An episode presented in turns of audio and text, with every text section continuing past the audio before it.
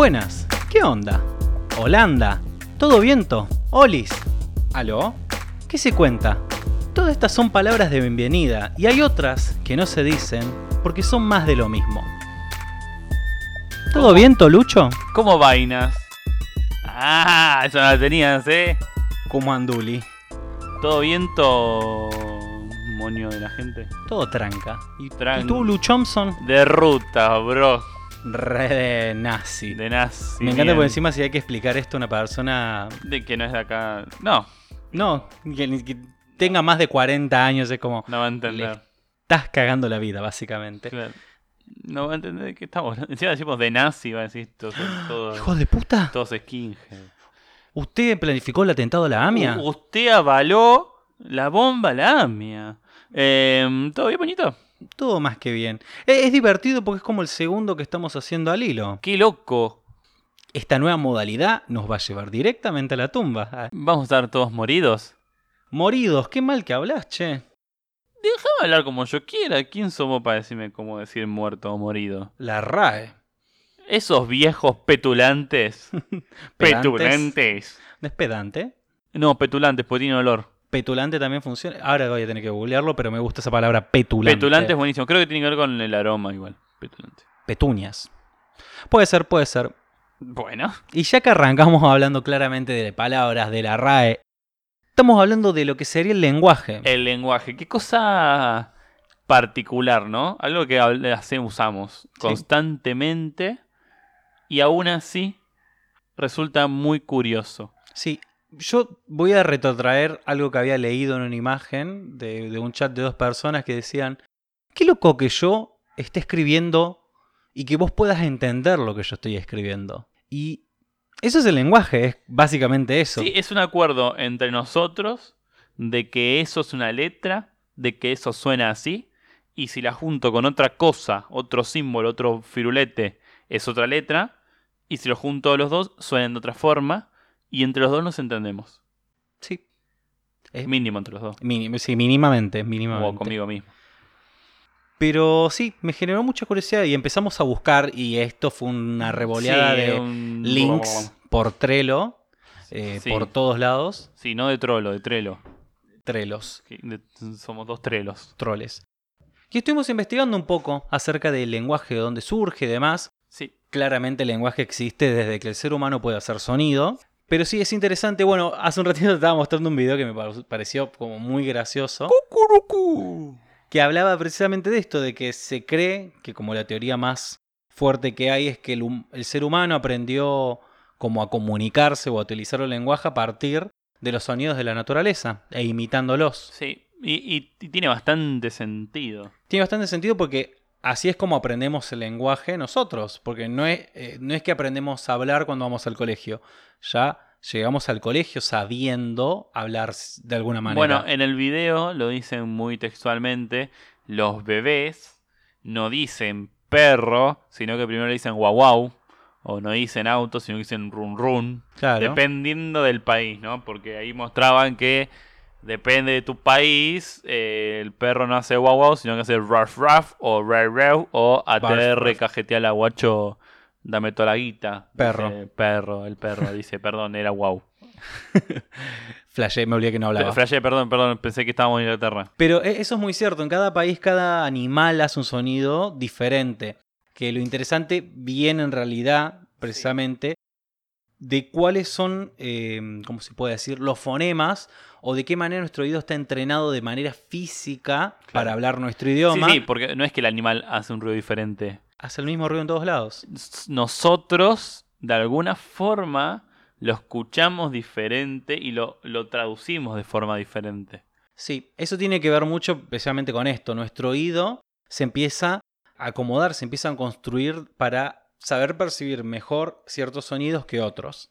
Que en realidad tiene que ver mucho con el idioma que hablamos, que para la gente que estudia idiomas se da cuenta que cuando tiene que pronunciar algún tipo de acento o sonido de otro idioma y no le sale porque no lo puede escuchar, no lo percibe diferente, es por eso, porque el oído no está entrenado. Eh, Y bueno, justamente es práctica de entrenar el otro lenguaje y ahí empezás a, a cambiarle el voz por el voz de. De pilota puta con ese entiendo, que me cagan a pedo ya que no lo tenga que decir más porque ya pasó el meme. Pero, Pero bueno, no pasó. No, eh, va a seguir siendo. Pero soy, ya estoy viejo, chicos, con las cosas estas. Me di cuenta ayer. Que lo interesante de esto, que Sí. vos me lo mostraste, que era esto de los. Eh, ¿Cómo eran? Como los protoidiomas, que son como los idiomas Lo- a los cuales se pudo llegar Sí, a que, encontrar. que yo no sabía, pero buscando sobre la evolución del lenguaje, obviamente hay gente que se dedica a investigar de dónde corno vienen nuestros lenguajes. Claro. No solo, o sea, ustedes, el común de la gente sabe que por lo menos el habla hispana, mínimo, venimos del latín. Sí. Bien.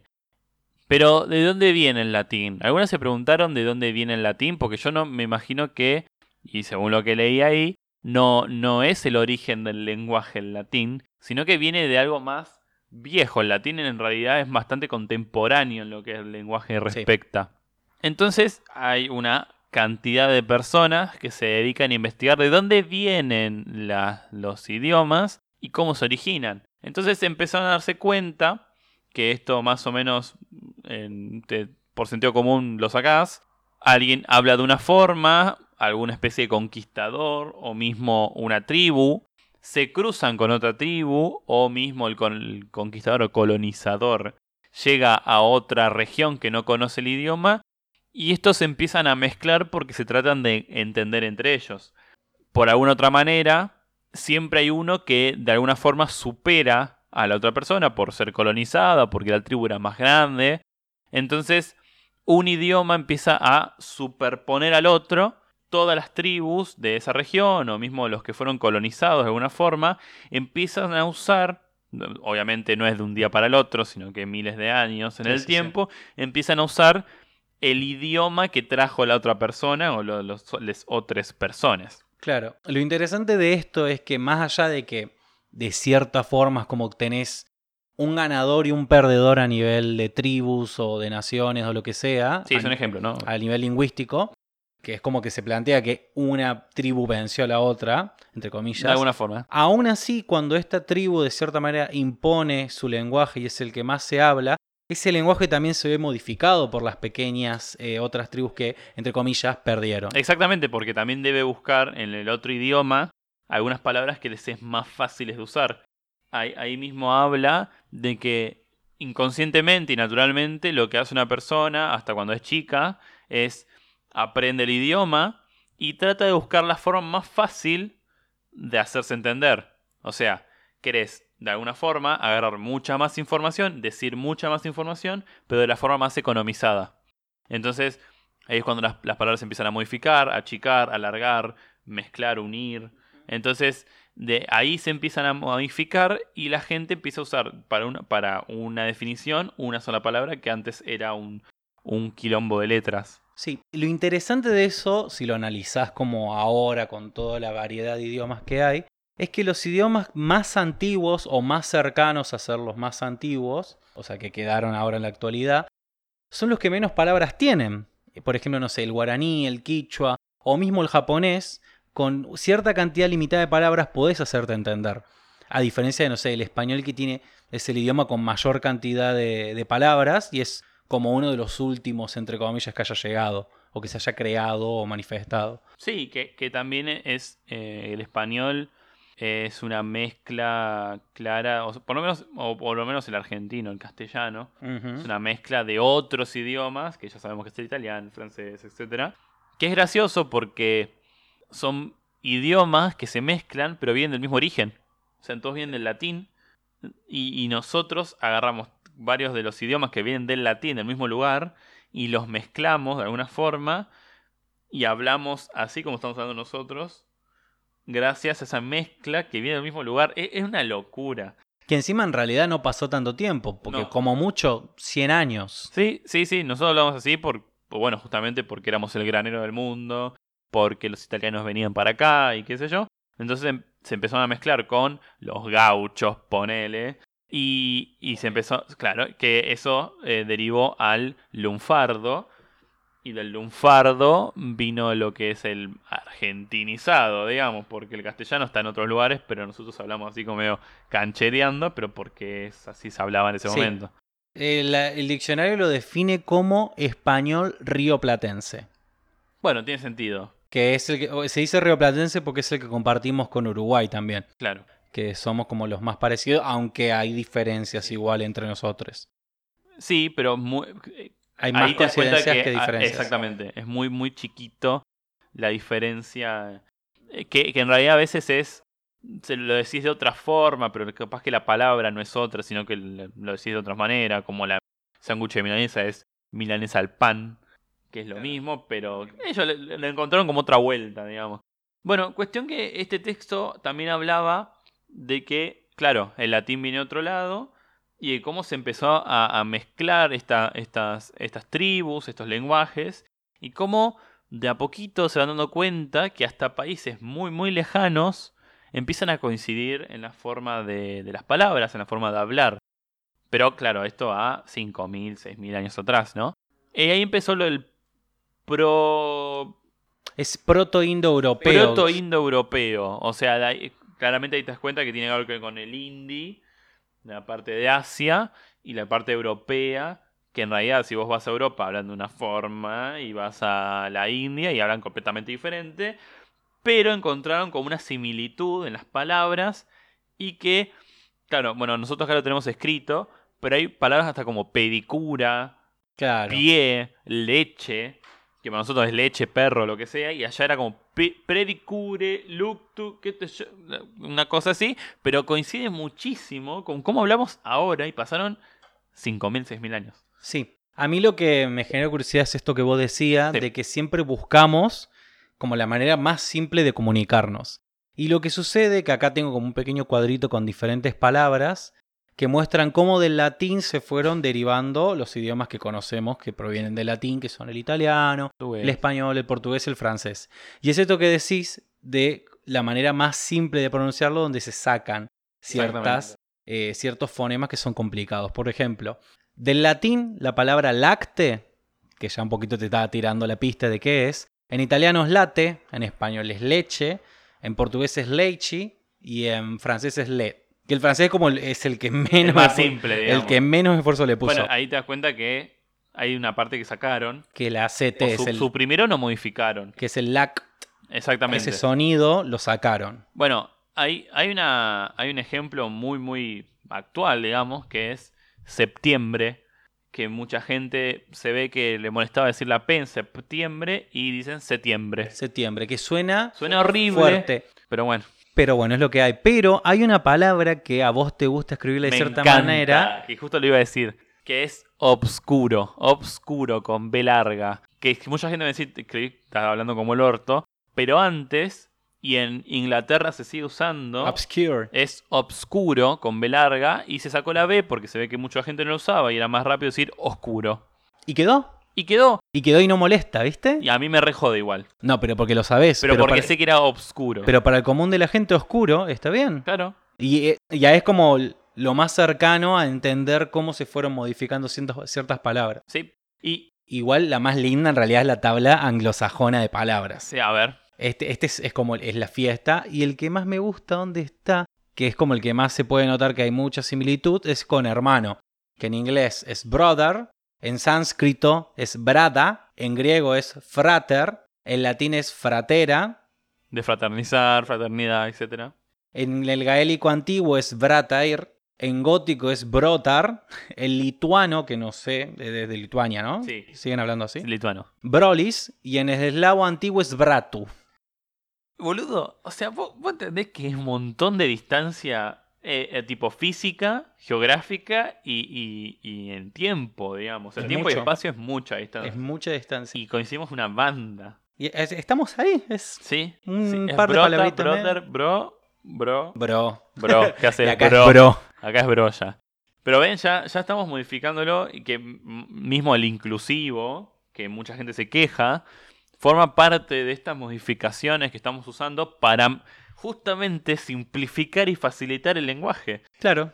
Obviamente que la gente se va a, a molestar porque le estás sacando el común y lo cultural y, los, y lo que ya están acostumbrados porque les cuesta salir de la caja. Pero justamente el inclusivo es de alguna forma simplificar la forma de hablar, incluir a gente que no esté incluida en el lenguaje. Genial. O sea, y, y leyendo estas cosas te das cuenta que forma parte de esta evolución y que va a pasar. La gente no se quejó cuando pelotudo, que ahora es un insulto, que viniendo al caso no existen las malas palabras y los insultos puede decir pelotudo como te puedo decir amigo y depende como yo lo diga puede ser violento o no. Claro. Pero pelotudo antes era el que tenía pelotas que usaba en la guerra. Los gauchos tenían boleadoras y eran los boludos. Y no tenían piedras o pelotas eran los pelotudos. Claro. Y antes era eso y ahora es un insulto. Pero nadie se quejó de que antes... Eh, ¿Qué me está diciendo pelotudo antes que yo ni fui a la guerra ni nada? ¿Entendés? Sí, y, y esto es lo curioso. La otra vuelta escuchando una mina que defiende los eh, derechos eh, de los negros acá en Argentina. Y vamos a hablar en cosas que quizás en algún momento profundicemos más. De los afroargentinos, que sí, esas personas existen. Tenemos gente descendiente de África acá en Argentina, por más que la historia lo oculte a más no poder. Sí, o sea, solo, solo afroamericanos. Sí. No, no- y afroargentinos existen. tal cual. Y la mina tocaba este tema que pelotudos puede llegar a consider- considerarse ofensivo por la cuestión de que normalmente a lo que mandaban al frente para eso, para tirar pelotas, eran los negros esclavos. Puede llegar a considerarse, no era todos los casos, pero Claro, puede llegar a Pero considerarse. ahí ves la connotación racista que tenía la palabra. Claro. Es como ser negro es, mino- es, menor, es una chota, digamos. Entonces, si te digo pelotudo, sos un negro, digamos, Claro. negro esclavo. Pero la cuestión en realidad se, se- se empezó a utilizar como insulto cuando un presidente en uno de sus discursos dijo no hay que ser pelotudo, irse al frente y dejarse matar. Y ahí está, y ahí lo tenés al pelotudo. Y ahí, de ahí para adelante se empezó a utilizar de manera peyorativa y despectiva. Bueno, Y ahora se resignificó y es algo muy cotidiano entre amigos. es que justamente lo, lo que veníamos leyendo también es que de la misma forma en que una palabra puede ser, depende tu forma de decirlo, ofensiva, como te puedo decir gordo y no, puedes, no pasa nada, pero yo digo gordito y ya, viste, suena raro, viste, ya Claro. como... Y es simplemente una palabra. Pero es la intención. Claro, de la misma forma en que puede ser malo decirlo, también lo puedes transformar en algo bueno porque lo usas tanto como el boludo. Que yo si yo te digo boludo, yo hasta a mi jefe le digo boludo y no es porque lo esté insultando ni lo esté ofendiendo, sino porque ya hay una confianza en donde boludo es como otra forma más de llamar a un amigo, Claro. digamos. Totalmente.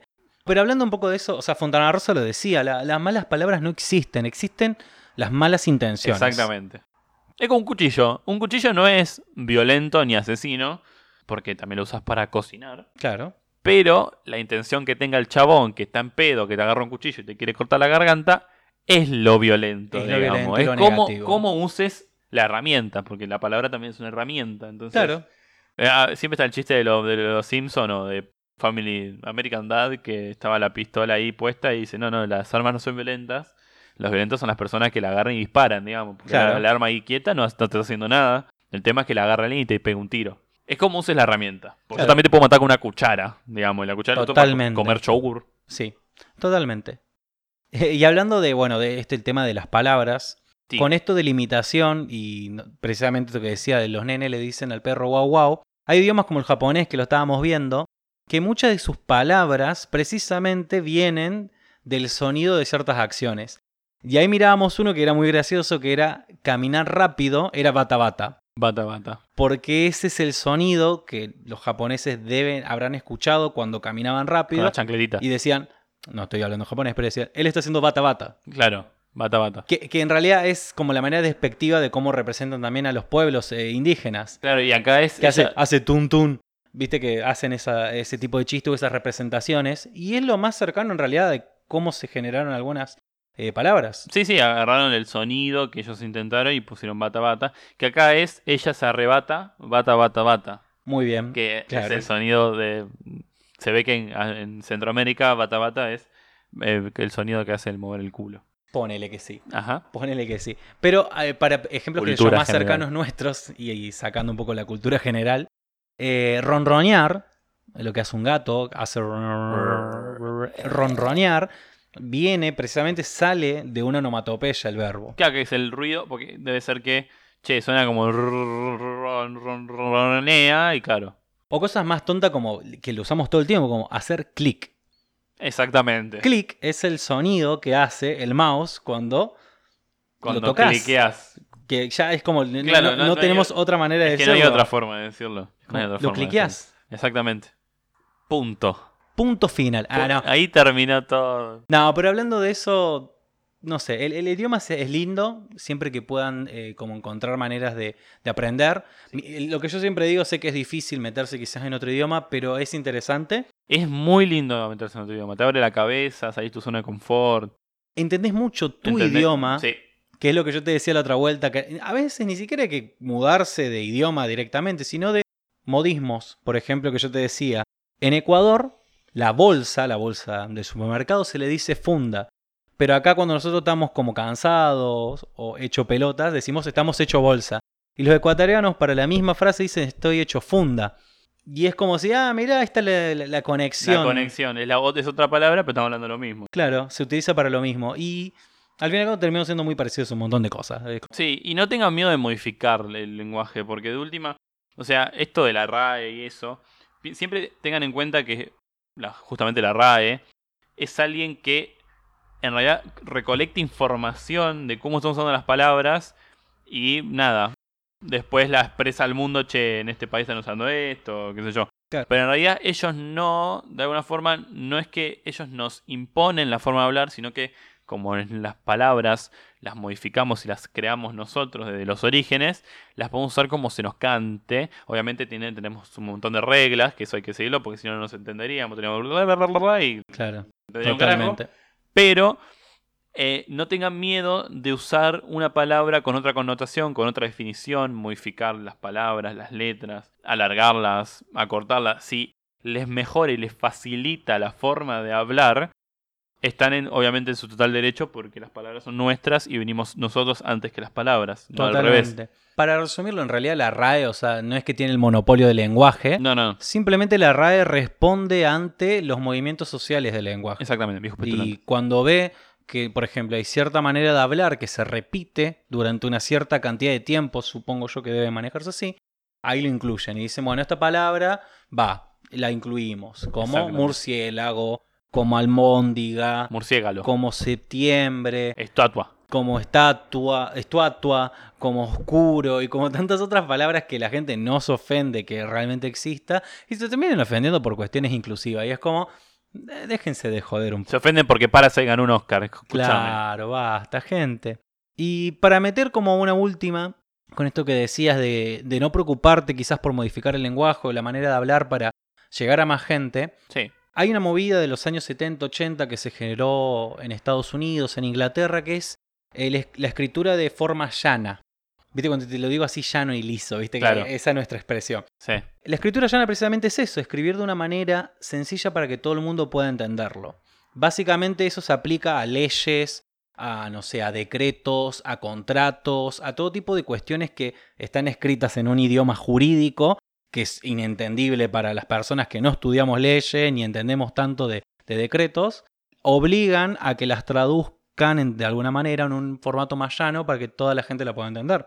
Y al fin y al cabo poder ejercer los derechos porque de alguna manera el lenguaje es un limitante para algunos derechos. Sí. Si no, si no puedes acceder a cierta información, te están poniendo una barrera de la cual te perdés un montón de cosas Claro, y, y- te pueden Y cagar. forman la- buscan la forma más común para todos. Claro. digamos, escribir. Está muy lindo. Acá hay una iniciativa de eso. Cuando lo encuentre lo vamos a compartir. Obviamente no tiene tanto movimiento como quizás es en Estados Unidos, que se viene aplicando hace varios años, pero lo hacen bastante. Hacen lo que pueden, obviamente. Hay leyes que es como las resumen tan, tan, tanto, que es como, che, le están faltando cosas a Sí, esto. sí. Pero también hay que entender que seguramente hay gente que no le pagan bien. Estamos en Argentina y estas Claro. cosas suceden. Pero bueno, por lo menos está la iniciativa ahí. Quizás en algún momento pueda mejorar y sea mucho más alcanzable para toda la gente. Copado. Y quizás si no entendés de muchas cosas, te puede llegar a servir entrar a esa página para, para eso. Sí. Así que, no sé, algo que quieras recomendar, comentar. Eh, Si no, vamos cerrando. no, no, la verdad es que estoy muy contento de que este sea el primer capítulo. Tiene el muy- primero, primero. El primero, el 1, 1. El uno. No el 0, el 1. No el cero. Me, me gusta que, que hayamos arrancado con algo tan, tan común del podcast que es la palabra, digamos. Hablar. Hablar. Así que nada. Moño, si ponele que, que- que quieren seguir debatiendo con vos sobre si se dice septiembre o septiembre. O sec, tiempo. O, O, o ferc. la B corta y la B larga, a simple vista, si yo lo, lo pronuncio. ¿Hay forma de que te des cuenta la diferencia? Hay formas. Hay forma. Hay formas. El tema que no, no pronunciamos. ¿Podemos, bien. ¿Podemos sacar que la C y la S se pronuncian igual, entonces puedo usar cualquiera de las dos en la misma palabra? No, pero bueno. La puta eh, madre. intentaremos ver cómo solucionamos eso. Bueno, si, si yo quiero hablar de esas pelotudeces con vos, ¿ves pelotudeces con vos? Ajá. ¿Cómo, cómo te encuentro, che? Me puedes encontrar eh, en las redes, obviamente, y principalmente en Instagram. Me pueden encontrar como. Como si fuera un grito. Como una onomatopeya. Como un Una onomatopeya. ¡Eh! Lionel, así, con, con eh, cositos, así, como tipo Ay, cómic. como el globito que grita, me encanta. Sí. Eh, sí, me pueden encontrar como E Leonel, que es EH Leonel. Ahí me siguen, me encuentran y me buscan. Y podemos charlar un poco, quizás deje una de las nuevas funcionalidades de Instagram, que es la caja de comentarios. Porque Instagram ahora tiene caja de comentarios, no sé si lo viste. Lo vi, lo vi y, y es como que en una historia, todos los que estén, los que vieron la historia pueden comentar y es como un chat. Claro. Y, y me parece súper interesante para generar quizás como un mini foro de debate en Instagram, me parece interesante. Un, un foro, un foro que dura 24 horas. Me parece sano en algún punto. Sano puede dar dinámicas muy interesantes. Así que bueno, me pueden seguir por ahí. Y a vos, Luchito, si te quieren buscar y cagar taputeadas porque decís murciégalo, Sí, cuando era chiquito decía azul, amarillo y amarrón. Me gusta. ¿Quién carajo me va a venir a decir que lo estoy diciendo mal? La eh? triple A. La puta Ah, no, esa no. Claro, sí. Eh, no, si me quieren, me, quieren buscar y hablar un cachete nomás, eh, me buscan en Instagram, usen TikTok, me buscan en Instagram como arroba luchompson, luchompson, el hijo de luchomp, lucho M-P-S-O-N. Me encanta decirlo de esas tres maneras, así tienen todas esas formas para escucharme. Un besito a Santi que está recorriendo Europa. Tres, Ah, tres- meses allá en Europa. Qué buena vida. Así que después le mandamos los podcasts y si está aburrido ahí viendo museos o, o, o- o sacándose fotos con la Torre Eiffel, que ya... Esquivando el coronavirus. el ahí, fium, fium, fium. Espero que no esté en Italia porque está por ahí. eh, y el tour coronavirus. Eh, le mandamos un podcast. Un besito, Santi. Gracias por existir. Así que nada, demonio, y, y, y ponele. No quieren hablar conmigo porque dijeron este es un pelotudo. No quieren hablar con vos porque saben que B, B y las dos B las tienen que decir B corta y B larga.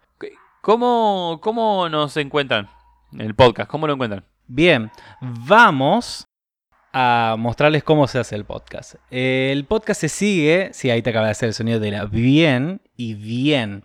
Son dos B cortas distintas. Eh, más de lo mismo P. La P es por Palabras. Palabras como las que hemos hablado en este podcast y de las cuales hemos Vengo hablado. re bien, boludo. Y venís afiladísimo.